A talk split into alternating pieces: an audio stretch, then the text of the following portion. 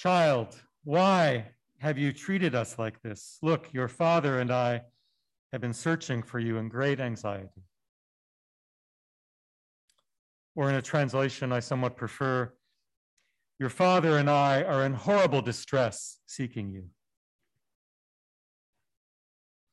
Imagine most parents, if they've been parents very long at all, can relate, can remember and describe a moment, an experience of deep panic and anxiety over the well being, if not also the whereabouts of a child.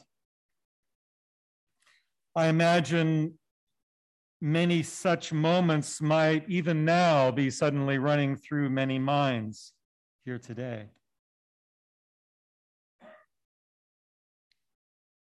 And while I've never been a parent, I have been a 12 year old.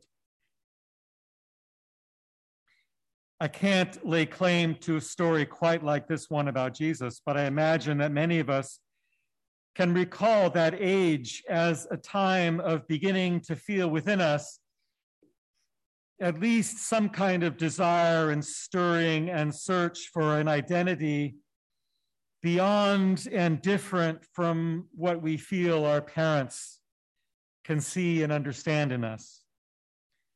That season of life when, if we haven't been feeling it already, we begin to feel that our parents just don't get it or don't understand me.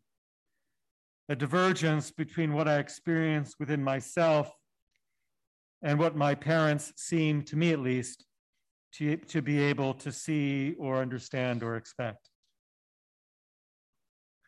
Again, I imagine this may trigger some memories. So Jesus is coming into and moving through and making his own the full range of human being and human experience. And Luke tells us his mother treasured all these things in her heart. This is probably Luke's way of letting his readers know where he got the story, that either directly or indirectly it came to him from the memories of Jesus' mother Mary.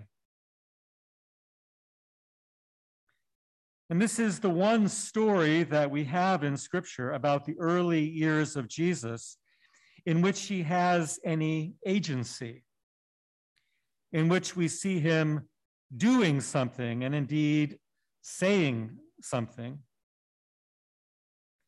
First words of Jesus in Luke's gospel. And we can see that already he is making waves, that he is a handful, a challenge. This is not the last time Mary will find herself horribly distressed because of her child. It's also not the last time that his words will cause amazement. In this story, we can see him on the way to becoming his adult self in his absorption with the scriptures, the scriptures of Israel, the law and the prophets. For those texts and their interpretation are undoubtedly what he is discussing with the priests and scribes in the temple, where his questions, his responses, and his intelligence are so impressive to the elders.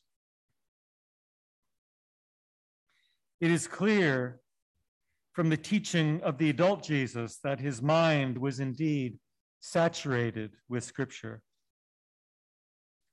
He rarely quoted it in the conventional way, but it's there throughout his teaching, thoroughly absorbed, interpreted, and reinterpreted with striking depth, originality, and as people remarked, authority.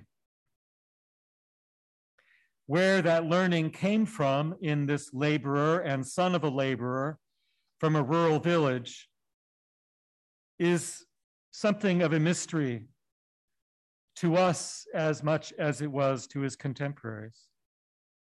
But this story gives us a taste of his youthful fascination with and immersion in the law and the prophets, the learning and reflection that will gestate in him another 18 years before he begins to teach publicly. Why were you searching for me? You do not know that I must be in my Father's house. With those thoughts on today's gospel, I want to pivot now to reflect on the second reading that we heard from Ephesians. And I'll conclude with a passage from Thomas Merton. There is a remarkable thing about this section from the first chapter of Ephesians. If you're a really regular churchgoer, it's probably fairly familiar because I, I, haven't researched this exhaustively, but I'm pretty sure there's no other passage in the entire Bible that our lectionary turns to so frequently. It's not always the same selection of verses, but the core of it, verses 15 through the beginning of verse 19, comes up on several different occasions in the church year. It's appointed every year for Ascension Day, for All Saints' Day, and for today, the second Sunday after Christmas. It's also read once in the three year cycle on the last Sunday after the Epiphany, sometimes known as Christ the King Sunday, another significant occasion. So, I'm sorry, that's the last Sunday after Pentecost when it's appointed. So, Christmas, Ascension, All Saints. These are rather major and quite distinct celebrations in the course of the Christian year, and yet the lectionary keeps coming back to these verses from Ephesians. Either the lectionary is just lazy, or there's something important here for us to hear and ponder and remember.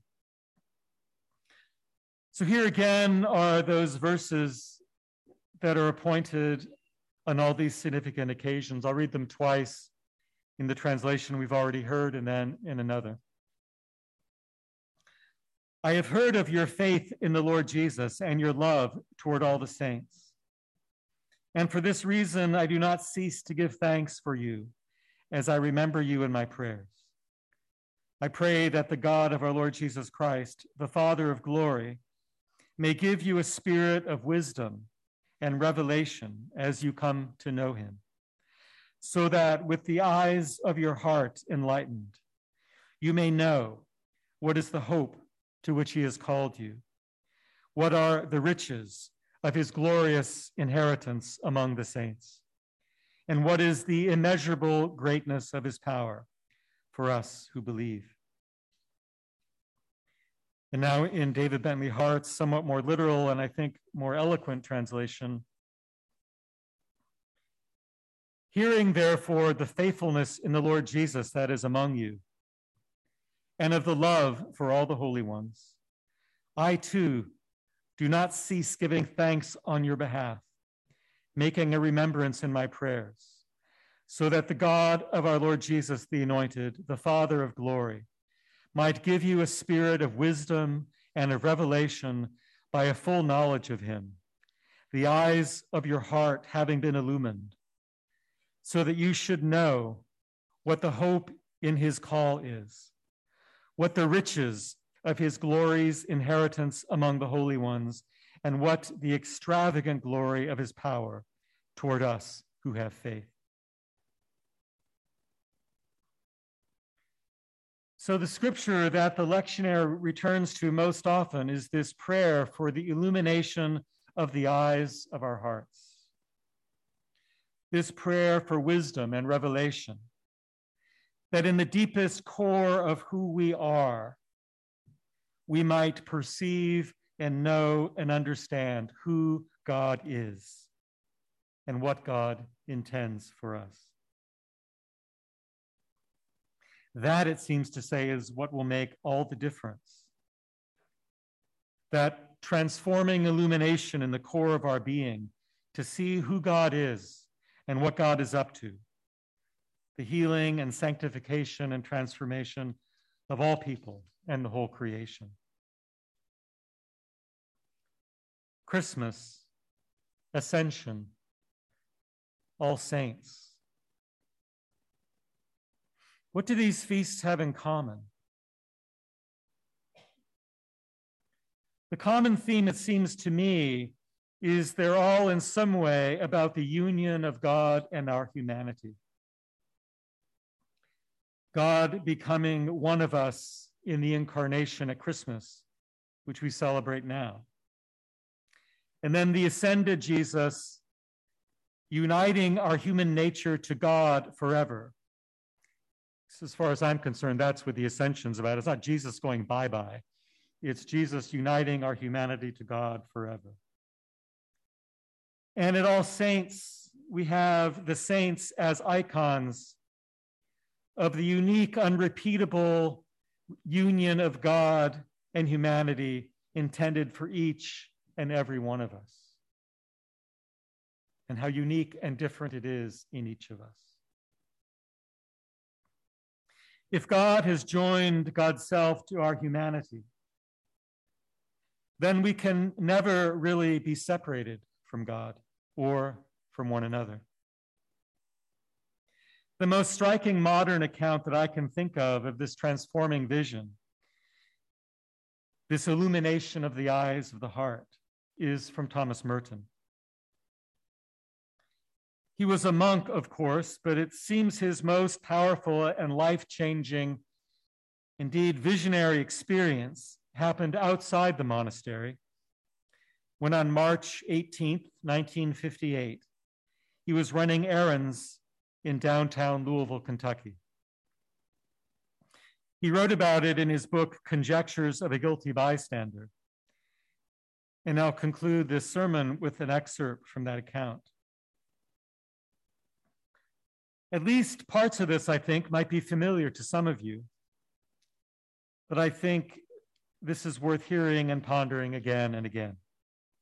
He writes In Louisville, at the corner of 4th and Walnut, in the center of the shopping district, I was suddenly overwhelmed with the realization that I loved all those people, that they were mine and I theirs, that we could not be alien to one another, even though we were total strangers. It was like waking from a dream of separateness. The whole illusion of a separate holy existence is a dream. This sense of liberation from an illusory difference was such a relief and such a joy to me that I almost laughed out loud. It is a glorious destiny to be a member of the human race though it is a race dedicated to many absurdities and one which makes many terrible mistakes.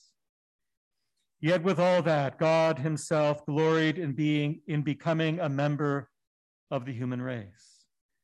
A member of the human race. To think that such a commonplace realization should suddenly seem like news that one holds the winning ticket in a cosmic sweepstakes. I have the immense joy of being human, a member of a race in which God Himself became incarnate. As if the sorrows and stupidities of the human condition could overwhelm me now that I realize what we all are. And if only everybody could realize this, but it cannot be explained. There is no way of telling people that they are all walking around shining like the sun. It was as if I suddenly saw the secret beauty of their hearts, the depths of their hearts where neither sin nor desire nor self knowledge can reach, the core of their reality, the person that each one is in God's eyes. If only they could all see themselves as they really are. If only we could see each other that way all the time. There would be no more war, no more hatred, no more cruelty, no more greed. At the center of our being is a point of nothingness which is untouched by sin and by illusion, a point of pure truth, a point or spark which belongs entirely to God, which is inaccessible to the fantasies of our own mind or the brutalities of our own will. This little point of nothingness and of absolute poverty is the pure glory of God in us. It is like a pure diamond blazing with the invisible light of heaven. It is in everybody. And if we could see it, we would see these billions of points of light coming together in the face and blaze of a sun that would make all the darkness and cruelty of life vanish completely. I have no program for this seeing, it is only given. But the gate of heaven is everywhere.